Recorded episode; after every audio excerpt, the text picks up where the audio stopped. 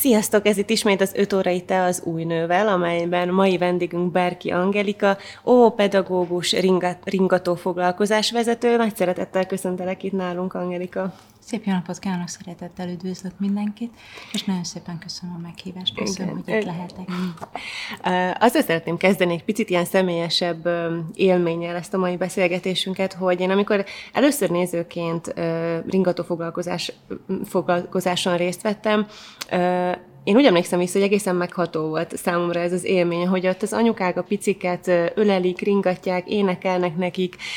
Te vissza tudsz emlékezni arra az első ilyen élményedre, ami a ringatóval kapcsolatos? Igen, hát én szintén nézőként voltam jelen az első ringató foglalkozásomon, amikor a módszertani tanfolyamot végeztük, akkor tulajdonképpen a képzésnek a része az is, hogy ringató foglalkozásokon veszünk részt, úgymond hospitálunk. Uh-huh.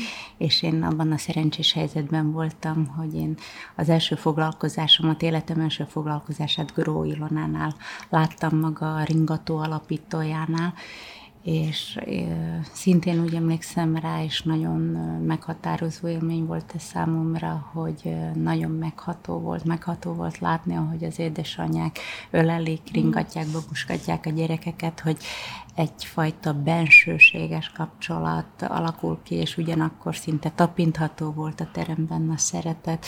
Sokszor a kisgyerekek kacajától, nevetésétől volt hangos, máskor pedig lélegzetelállító csönd volt. Azt szoktuk mondani, hogy megszületett a szőnyegen a varázslat, és én azóta is hiszem, hogy minden alkalommal ott ringató foglalkozáson a szőnyegen megszületik a varázslat.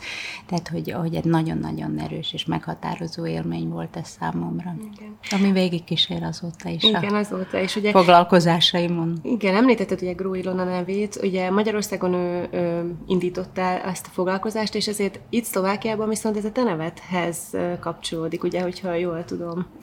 Igen, Gró Ilona, aki egyébként Magyar Örökségdíjat kapott 2021-ben ezért a ringató módszerért, ő a ringató módszernek az alapítója. Tehát, hogy most már több mint 300 helyszínen, úgy Magyarországon, mint Kárpát-medencében, vagy Európa más országaiban is működik ringató foglalkozás. Nálunk Szlovákiában 68 helyszínen, több mint 68 helyszínen működik már.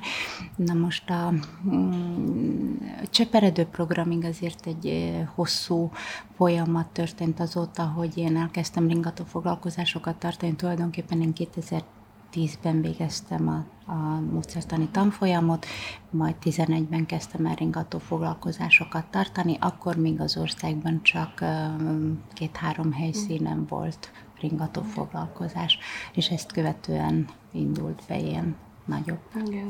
És aztán szépen fokozatosan, fokozatosan most nagyon sok, igen. Arra, arra, arra pontra vissza tudsz emlékezni, amikor te ezt elhatároztad, hogy, hogy, hogy ezt mindenképp szeretnéd terjeszteni, és így a, a nagy közönségnek itt itt elé tárni? Hát igen, végül is én ringató foglalkozással bármilyen érdekes is én véletlenül uh-huh. találkoztam. Én akkor már óvónőként dolgoztam, óvodavezető is voltam, és egyre inkább azt éreztem, hogy szükség van arra, hogy a kisgyermekes szülőkkel már az óvoda kezdés előtt is találkozzunk, hogy szükség van arra, hogy a kismamáknak valamilyen találkozási lehetőséget biztosítsunk, hiszen időszakosan el vannak szigetelve a társadalmi élettől, és akkor én egy nagyon tudatosan elkezdtem keresni, hogy ezeket a találkozásokat milyen tartalommal tudjuk megtölteni, mert ezért azt is éreztem, hogy, hogy nem mindegy, hogy ezek a találkozások hogyan fognak zajlani, vagy hogy értékes tartalommal töltsük meg és akkor véletlenül találtam rá a Magyar Kulturális Intézet Pozsonyban a felhívására, hogy ringató foglalkozás vezető képzésre lehet jelentkezni, és én így kerültem kapcsolatba a ringatóval tulajdonképpen, és Kiből? így indítottam el. Igen, igen. Kiből válhat egyébként ringató foglalkozás vezető? A ringató foglalkozás vezető bárkiből válhat, akinek megfelelő zenei képesítése, képzése van, képzettsége van, bocsánat.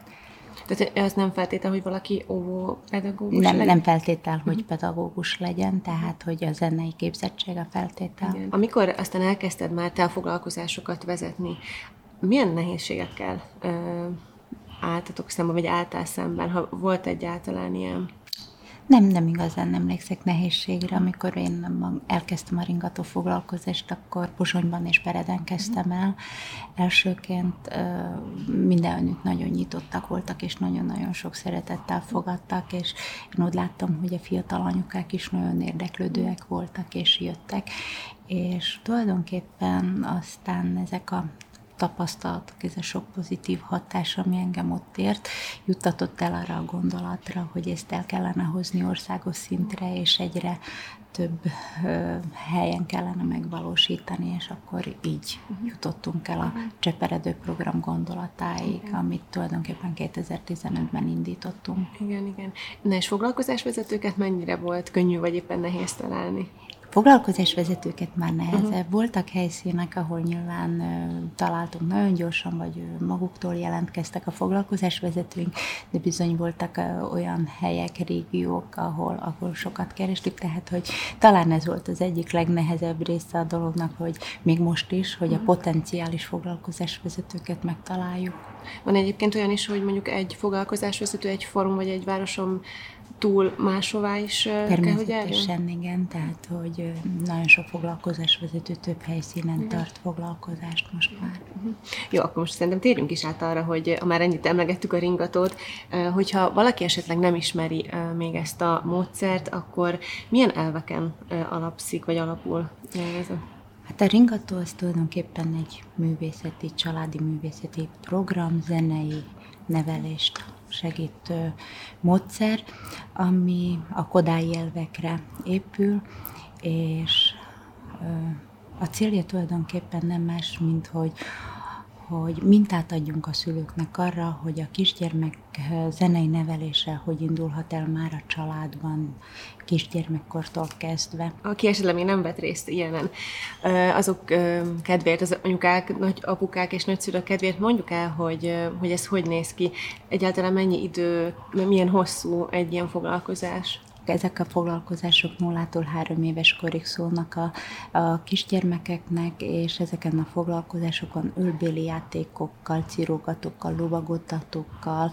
magyar népdalokkal, más népek dalaival is időnként veszük őket körül, tehát, hogy ez egy, ami a feladatunk, hogy szeretetteljes, oldott légkörben együtt játszunk, együtt énekeljünk. El kell mondani, hogy a ringató foglalkozás ez nem műsor. Itt nem tanítjuk a gyerekeket, sőt nem is várunk a gyerekektől semmit. Itt csak mintát adunk a szülőknek, a közös éneklésre, játékra. Szeretnénk megteremteni azt a azt a szeretetteljes légkört, amit láttunk az első uh-huh. foglalkozásokon is. Ezek a játékok, ezek kétszemélyes játékok uh-huh. tulajdonképpen. Ez az anya és a kisgyermek kétszemélyes játéka. A foglalkozásvezető tulajdonképpen csak mutatja, uh-huh. mintát ad. Tehát, hogy ezek a játékok ezért is segítik annyira az anya és a gyermek kapcsolatát, bizalmi légkör kialakítását. Nagyon fontos, hogy közösen teremtsük meg az élményt, hogy hogy megmutassuk az anyukáknak azt, hogy ne féljenek játszani, ne féljenek énekelni, hiszen ezek a játékok valamikor régen és mértékben jelen voltak a gyerek nevelésében, de ezek most már kikopni látszanak, tehát hogy azok a mondókák, cirógatok, lovagoltatok, ezt tulajdonképpen a néphagyományokból merítjük. Nem lehet rajta csodálkozni, hogy kikopó félben vannak, mert ezek a szülők már tulajdonképpen mint bölcsődés, óvodászők voltak, tehát hogy nagyon kevés mintát kaptak otthon gyerekként ő maguk, sőt már az én generációm is az a generációhoz tartozik, akik már nem csak a, a szülő nagymama nevelt otthon. És igen, hogy meg kell mutatni a fiatal szülőknek azt, hogy, hogy hogyan kell játszani, hogyan kell énekelni, és kell énekelni, mert a régi emberek nagyon sokat énekeltek. Ők énekeltek az örömükben és bánatukban is, a maiak már kevesebbet, mert ugye a gépzene ez felváltotta az énekszót, de ezt vissza kell hozni, mert eh, Kodály Zoltán mondta azt, hogy az édesanyja nem csak a testét adja a gyermekének, hanem a lelkét és a sajátjából építi föl. Tehát, hogy a ringató foglalkozások, a mondókák, az énekek, a játékok tulajdonképpen segítenek abban, hogy a megmutassuk a gyereknek az, az szépséget, az örömet. Igen, mondtad az éneket itt többször is, úgyhogy picit itt maradnék, mert volt már olyan anyuka, akitől én hallottam azt, hogy, hogy, hogy nagyon bátortalannak érezte magát, mert ő a saját hangját nem tartja szépnek, és pont ezért nem ismer mondjuk a, a kisbabájának énekelni, mert, mert azt gondolja, hogy nem fog neki tetszeni, ami nyilván nincs így. De mennyire látod azt, hogy, hogy mernek így az anyukák énekelni, vagy, vagy valóban ez ilyen fel kell, hogy oldódjanak? Fel kell, hogy oldódjanak, tehát, hogy valóban nagyon sokszor vannak ilyen belső gátlások, talán pont azért, mert már kivesző félben van a kultúránkban az éneklés, és akkor vannak egyfajta fenntartások, és ezeknek a foglalkozásoknak ez is a célja, hogy ezeket a belső félelmeket egy kicsit feloldjuk, és igen, hogy független attól, hogy valaki szépen, tisztán, vagy egy kicsit hamiskásan énekel. Énekelni kell, mert a kisgyereknek attól szebb hang nincs a világon, mint az édesanyja hangja. Tehát, hogy az édesanyja hangja az mindig megnyugtató, az mindig kellemes, és ez egy életre elkíséri minden kisgyereket. Tehát, hogy minden foglalkozáson mi is elmondjuk, hogy bátran énekeljetek, mert ott nem a foglalkozás vezetője a főszereplő, csak kísérő, hanem az édesanyáké a főszerep, hogy, hogy az ő hangját, ő játékát ő boldogságát lássa a kisgyerek a foglalkozáson az édesanyja szemében. Igen. Egyébként a mondókákon és az énekeken túl más, akár mondjuk hangszereket is használhatnak, vagy használnak igen, a foglalkozáson? Igen, elő hangszeres játékkal uh-huh. veszük körbe a kisgyerekeket foglalkozáson. Ez nagyobb hangsúlyt kapnak nyilván a játékok, de minden foglalkozáson a hangszeres játék és énekszó. Igen. Most itt főleg ugye az anyukákról beszéltünk, hogy ugye nyilván ők vannak otthon a, a pici babáikkal általában ebben az időszakban. Járnak egyébként apukák, nagyszülők is ezekre a foglalkozásokra? Igen, én azt gondolom, hogy, hogy már egyre többen. Tehát, hogy már a fiatal édesapák is egyre nyitottabbak. Sőt, szoktunk családi foglalkozásokat is tartani, és akkor azt nagyon-nagyon élvezik. Én azt gondolom, hogy egy édesapával játszani, akár egy lovagoltatót, uh-huh. amikor magasra kell dobni a kisgyereket, az egy nagyon nagy élmény apának is, meg a kisgyereknek is, mert hát olyan magasra, mint apa tudja dobni a kicsinyét, úgy az édesanyák nem merik, és talán nem is tudják. Tehát, hogy, hogy igen, hogy apával is nagyon jól lehet huncutkodni, mert bizony ott a szőnyegen nagyon sokszor huncutkodunk, játszunk, kacagtatunk, csiklandozunk. Igen. Tehát, hogy igen, hogy most már egész családoknak családi ringatókat is szervezünk alkalomattán. Igen. És ugye gondolom, hogy amiket mondjuk itt megtanulnak ezek a szülők, tudják ezeket bármikor aztán hasznosítani, vagy használni a otthoni környezetben is, vagy bárhol, ahol a ez is lenne a cél egy kicsit? Igen, ez a cél egyértelműen, tehát hogy ez is nagyon sokszor elhangzik a ringató foglalkozáson, hogy nem baj, ha a kisgyerek nem szeretne akkor és ott részt venni ezen a foglalkozáson, az sem baj, hogyha eltotyog az édesanyja öléből, tehát, hogy neki azon a foglalkozáson semmit nem kötelező csinálni, és szoktam mondani, és az anyukák ilyenkor szoknak szorongani is, hogy de mi van, hogyha az én kisgyerekem nem bírja ki azt a 30 perces foglalkozást, elmegy, örök mozgó, és szoktuk mondani, hogy nem baj, tehát, hogy ő elmehet, ők, őt az ingerekkel akkor is körbevesszük, hogyha elment, és nem baj, hogyha itt nem csinálja. Otthon igen, majd ha kettesben lesztek. Sőt, volt olyan kisgyerekem is, aki annyira intimnek érezte meg ezt a játékot, hogy az anyuk elmesélte, hogy otthon mindig is maga kérte, hogy melyiket, de közösségben nem. Mert ő úgy érezte, hogy ez az ő intim tevékenység pillanatuk, amikor játszanak. Tehát, hogy, hogy igen, hogy egyértelmű, hogy otthon ezt majd folytatják. Ugye azért most már elég sok idő eltelt így a jó sok évről beszélünk, amióta mm, tartjátok ezeket a foglalkozásokat.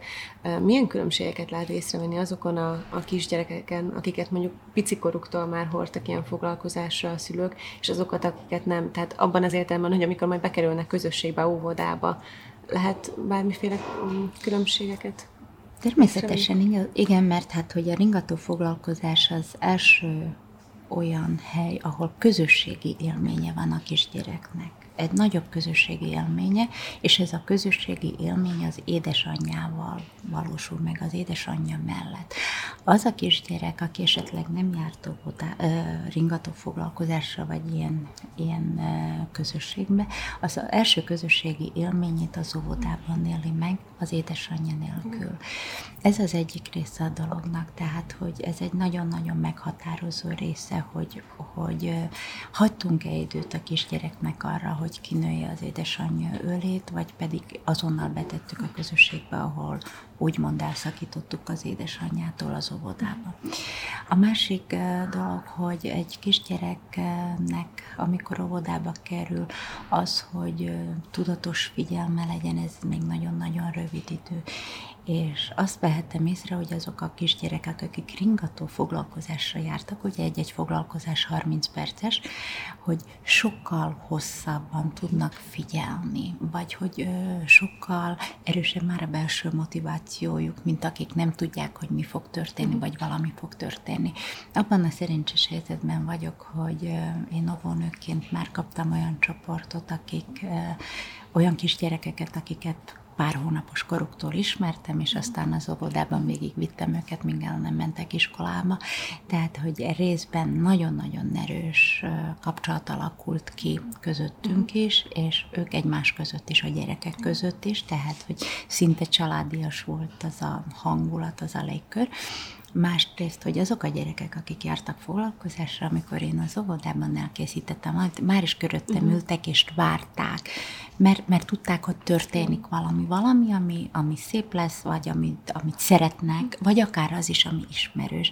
Mert ezeket a mondókákat, dalocskákat, játékokat szinte egy olyan repertoárjuk alakul ki a gyerekeknek, olyan széles, hogy ez, ez mire óvodába kerülnek, mindent tudnak. Tehát, hogy bővül a, az ismeretük ezáltal, tehát hogy sokkal nyitottabbak lesznek, jobban beilleszkednek a közösségbe, amit nem szabad összetéveszteni azzal, hogy esetleg a beszoktatáskor nem fog sírni. Persze az anyáról való leválást akkor is meg kell élni, tehát hogy a ringató foglalkozások ezt azért nem tudják pótolni, de teljesen más lesz a viszonyuk a közösséghez, meg, meg a értelmi képességeik is sokkal jobban fejlődnek, bár a ringató foglalkozást nem tartjuk fejlesztő foglalkozásnak, de ettől függetlenül, ami ott van meg, amivel körülveszünk gyerekeket, a fejlesztő hatása vitathatatlan. Akár az értelme, akár a beszédfejlődés, akár a mozgás. Tehát, hogy szoktuk mondani, hogy a régiek ezt tudatosan tudták, ösztönösen, Ösztön, bo- bo- bocsánat, ösztönösen tudták, és, és most ezt most már tudatosan alkalmazzuk. Érdekes, ennyit változott ugye Igen. a világunk. Vajon lehet ezeknek a foglalkozásoknak hosszú távú pozitív hatásai is? Tehát, hogy mondjuk egy későbbiekre nézve? Hát egyértelmű, hát ezek a játékok, mondókák kölbélik, ezek tulajdonképpen a művészeti nevelés mm. csirái. Mm. Tehát, hogy ezeken keresztül itt indítjuk el, hogy a gyerek megtanulja értékelni a szépet és a jót, és hogy nyitott és fogékony legyen a művészetekre. Igen.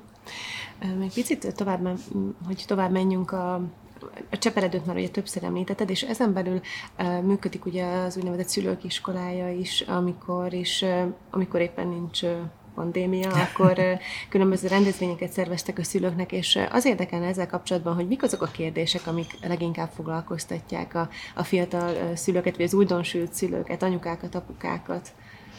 Hát a Csepere, igen, valójában akkor szerveztünk nagyon sok szülőkiskoláját, amikor még nem volt pandémia, pandémia alatt volt néhány online uh-huh. beszélgetésünk. Ezeknek tulajdonképpen az lenne a célja, hogy egyfajta útmutatás segítséget nyújtsanak a szülőknek, hiszen minden szülő a legjobbat szeretné a kisgyerekének, és minden szülőben időről időre fölmerül a kérdés, hogy jól csinálom, hogy csinálom, csinálhatnám jobban, és ugye a az online térben, tehát minden kérdésére választ kap és minden nevelési kérdésnek ott van az ellentétje is, mhm. tehát hogy néha ellentmondó válaszokat találnak a szülők, amiben nagyon-nagyon nehéz kiigazodni és hogy ebben próbálunk segítséget nyújtani, hogy a kérdéseikre megtalálják a választ, vagy a helyes utat találják meg. Az, hogy milyen téma érdekli őket, ez, ez mindig változó. Tulajdonképpen ez attól is függ, hogy a kisgyermekük hány éves, milyen korban van, tehát hogy nyilván a, a kismamákat, a, a kisbaba gondozdás, vagy akár a, a terhesség foglalkoztatja, míg a nagyobb gyerekeknél akár a dackorszak, vagy a nevelési kérdések, akár az óvodaválasztás. Tehát, hogy nagyon-nagyon sok rétűek voltak ezek a szülők iskoláják, és reméljük, hogy a közeljövőben ismét lesznek, hogy, hogy mindenki megtalálja azokat a kérdésekre a választ, ami aktuálisan foglalkoztatja őket, mert a gyereknevelésben ezért ezek mindig mindig változnak. Igen, most, hogyha már említettük ezt a bezártságot, meg a pandémiát, akkor vajon ennek köszönhetően ö, megnőtt, vagy megnő majd az igény ezekre a foglalkozásokra, mondjuk akár konkrétan a ringatóra is, ugye nagyon sokat voltak bezárva, tehát mindenki, de hogy a, az, a friss anyukák és a pici babáikkal ennek érzitek a, valahogy a hatását? Nagyon, igen, hát azért nagyon sok leállásunk igen. volt. Októbertől gyakorlatilag most nem voltak foglalkozások, sőt tavaly tavasszal egyáltalán nem voltak foglalkozások, és minden foglalkozásvezető Szlovákiában 32 két foglalkozásvezetőnk van, minden foglalkozásvezető egy kicsit tartott tőle, hogy vajon milyen lesz a visszatérés, hogy fognak visszatérni a csoportjaink. És azt tapasztaltuk egész országban, én azt gondolom, hogy, hogy nagyon-nagyon várták, és nagyon nagy örömmel jöttek, és hogy meg sokszorosodott a jelenlét a foglalkozásokon. Mindenkinek nagyon hiányzott. Én azt hiszem, hogy és kialakult egyfajta igény arra, hogy találkozzanak, tehát hogy most már, már igényük van a szülőknek is, és talán a babáknak is arra, hogy, hogy közösségbe járjanak. Mondod, hogy nyitottak azért a szülők, de hol tudjátok egyébként népszerűsíteni, vagy miképp népszerűsítitek ezeket a foglalkozásokat? Um, szociális hálón uh-huh. tulajdonképpen. A ringatónak magának is van honlapja, ahol meg lehet találni az összes foglalkozásvezetőt, az összes akár magyarországi, akár külföldi felvidéki foglalkozás helyszíneket, de van saját honlapunk is, a Cseperedő honlap, ahol szintén rajta van az összes felvidéki foglalkozás, és hát minden foglalkozás vezető a saját oldalán, akár a Facebookos csoportban, Instagramon. Ki igen. Azt mondtad, hogy, hogy foglalkozásvezetőket nehezebb volt talán keresni vagy találni. Jelenleg ez egyébként hogy néz ki? Van kilátásban? Tehát, hogy, hogy lesznek, nevelődnek újabb és újabb Igen, igen, idén is, idén is lesz mozertani tanfolyam ringató foglalkozásvezetőknek, úgyhogy mindig van, és minél népszerűbb a ringató, minél jobban ismerik. Én azt gondolom, hogy most már az ország minden pontján annál, annál nagyobb az igény, és annál többen jönnek foglalkozásvezetőnek embernek is. Igen. Tehát, hogy talán mikor még ismeretlen volt, akkor volt ez, ez nehezebb, hogy Igen. foglalkozásvezetőt találjunk. Igen. Egy picit még a, még a hivatásodra átkanyarodnék innen a ringatótól, bár azért ez nálad most eléggé így hát össze fonódik a kettő tulajdonképpen, de amikor te ezt a pályát választottad, akkor, vagy nem tudom, hogy mikor döntötted egyáltalán el ezt, de hogy erről mesélni egy kicsit, hogy, hogy ez ilyen teljesen egyértelmű út volt számodra, mert ahogy most így beszélsz a gyerekekről, illetve ezekről a foglalkozásokról, akkor nekem úgy tűnik, mint hogy ez, ez tényleg a hivatásod lenne, és nem egy, nem egy szakma, úgymond. Igen, én azt gondolom, hogy igaz, tényleg a hivatásom. Én, én pici gyerekkoromban döntöttem el, hogy én óvónéni szeretnék lenni, nem tanítónéni, nem egyéb én óvónéni szeretnék lenni.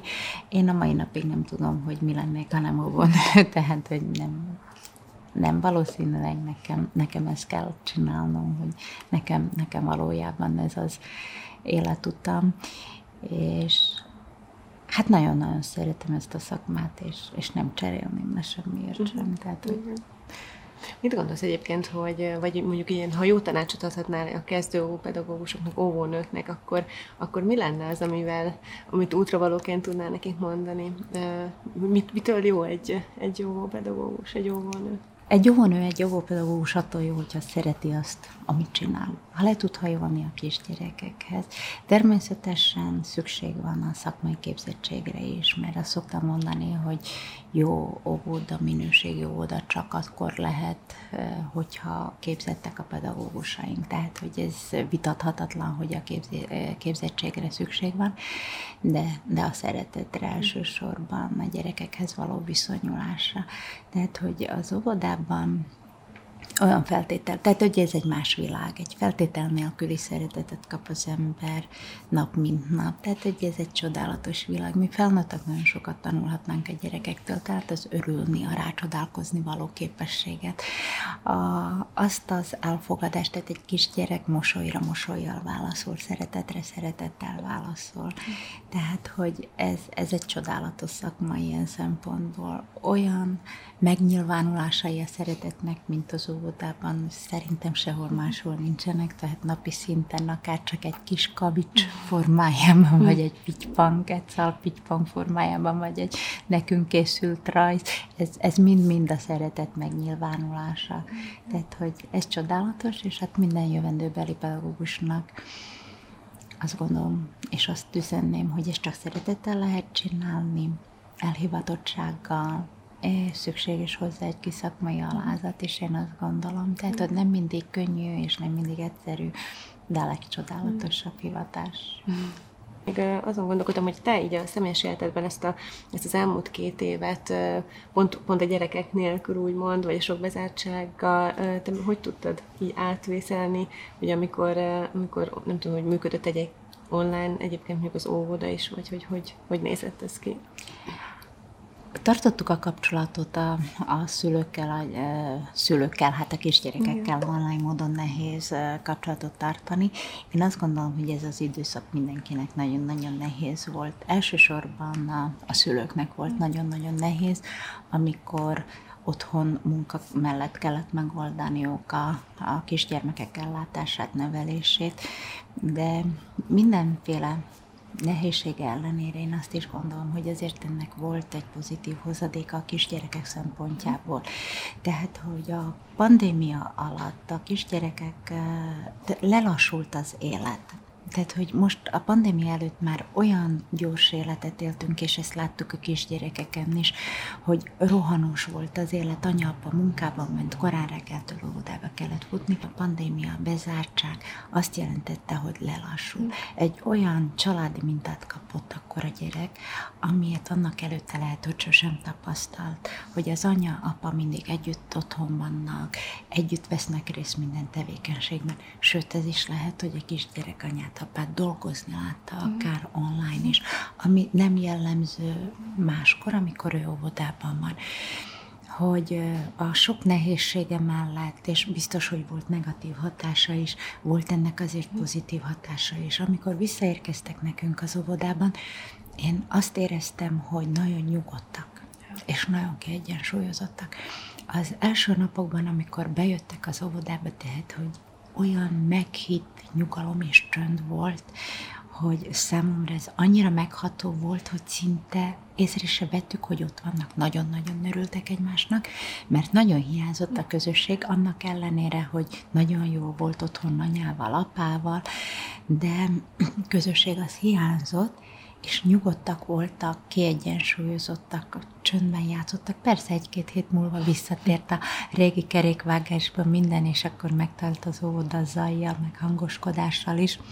De az első napokban ez nagyon-nagyon megható volt, tehát hogy a sok negatív hatás mellett volt ennek azért pozitív hozadéka is, és hogyha, hogyha így akartuk megélni, tehát hogy, hogy azokat a dolgokra figyeljünk oda, amikre egyébként nem volt időnk, akkor, akkor ki lehetett ebből hozni sok jót is, és és gyerekeknek is volt ebből biztosan, hogy megnyugodtak, lelassultak, lelassult egy kicsit az élet, és erre szükség volt, mert én szerintem nagyon fölgyorsult a világ, és ez a kisgyerekekre nincs jó hatása. Nekik nyugalom és idő kell mindenhez az óvodában és otthon is. Igen. És ugye mondjuk még most ez jutott ez eszembe, hogy azok a szülők, anyukák, apukák talán lehet, hogy egy könnyebb helyzetben voltak a bezártság alatt, akik korábban jártak ringatóra. Tehát, hogy tudtak uh, talán esetleg mihez nyúlni, hogyha a pici babájukat uh, mondjuk lefoglalni. Nem tudom, hogy kaptatok esetleg ilyen visszajelzést, csak ez így. Igen, egyértelmű, és voltak foglalkozásvezetők, akik online is tartottak ringató foglalkozásokat, tehát hogy otthon is játszottak a babájukkal, kisgyermekükkel. Ugye említettük a Cseperedőn belül a, már a ringatót, a szülők iskoláját, viszont van ugye még egy program, amiről, amiről talán érdemes lenne tudniuk a, a szülőknek. Igen, a, a harmadik programsorozatunk az a Boba Színház. Ez egy nagyon-nagyon új műfaj, tehát hogy a Cseperedő előtt itt felvidéken talán nem is ismerték. Nagyon nagyon szeretik a szülők és a babák is. Ez is egy olyan, olyan művészeti terület, ahol a szülők nem tudták elképzelni, hogy vajon egy fél éves csecsemő hogyan tud egy, egy színházi, akár babaszínházi előadást végigülni 25-30 percig, tehát hogy ez változó, hogy hány perces, és csodálatos, amikor kisbabák tágra nyílt szemmel nézik végig ezeket a babaszínházi előadásokat, és most már nagyon-nagyon sok volt belőlük a Cseperedő program keretén belül felvidéken, és most um, áprilisban, május, júniusban ismét egy országos turné indul akár a Vaskakas Bábszínház, Aranyszamár, Aranyszamár Bábszínház jön felvidékre, tehát hogy ez is nagyon fontos, mert a művészettel, ezzel a fajta művészettel, a színházi művészettel a kisgyerek az édesanyja mellett találkozik mhm. először az édesanyja ölében, és később is valószínűleg fogja szeretni a művészeteket, mert a kisgyerek azt fogja szeretni, amit ismer amihez pozitív élmény kötődik. És hogyha már pici korától ő ezzel találkozott, ismeri, édesanyja mellett találkozott vele először, akkor valószínűleg ez egy pozitív, erős élmény lesz számára, és majd a későbbiekben is művészetet kedvelő ember válik belőle. Ha a szülőknek kellene egy ilyen üzenetet megfogalmazni, hogy miért legyenek bátrak, és miért vigyék ringató foglalkozásokra, vagy akár más foglalkozásokra is a, a kisbabáikat, akkor nekik mit üzennél, vagy mit mondanál? Hogyha én fiatal szülő lennék, vagy üzennem kellene, akkor egyértelműen nem fejlesztő foglalkozásra hordanám a kisgyereket, hanem olyan foglalkozást keresnék a kisgyerekeimnek, ahol, ahol ők is és én is jól érzem magukat, ahol, ahol a szeretet kézzel fogható, tehát, hogy, hogy mindenképpen szükség van arra, hogy, hogy közösségbe járjanak, akár a, a felnőttek, akár a kisgyerekek, tehát, hogy, hogy hinni kell a, a énekszó erejében is, de én a közösségben is hiszek, mert a közösség megtart és formál, és a mai világban erre nagyon-nagyon nem szükség van. Amerikán, köszönöm szépen neked, hogy, hogy itt voltál velünk, és a nézőinknek is köszönjük, hogy velünk tartottak. Tegyetek így legközelebb is. Köszönöm szépen.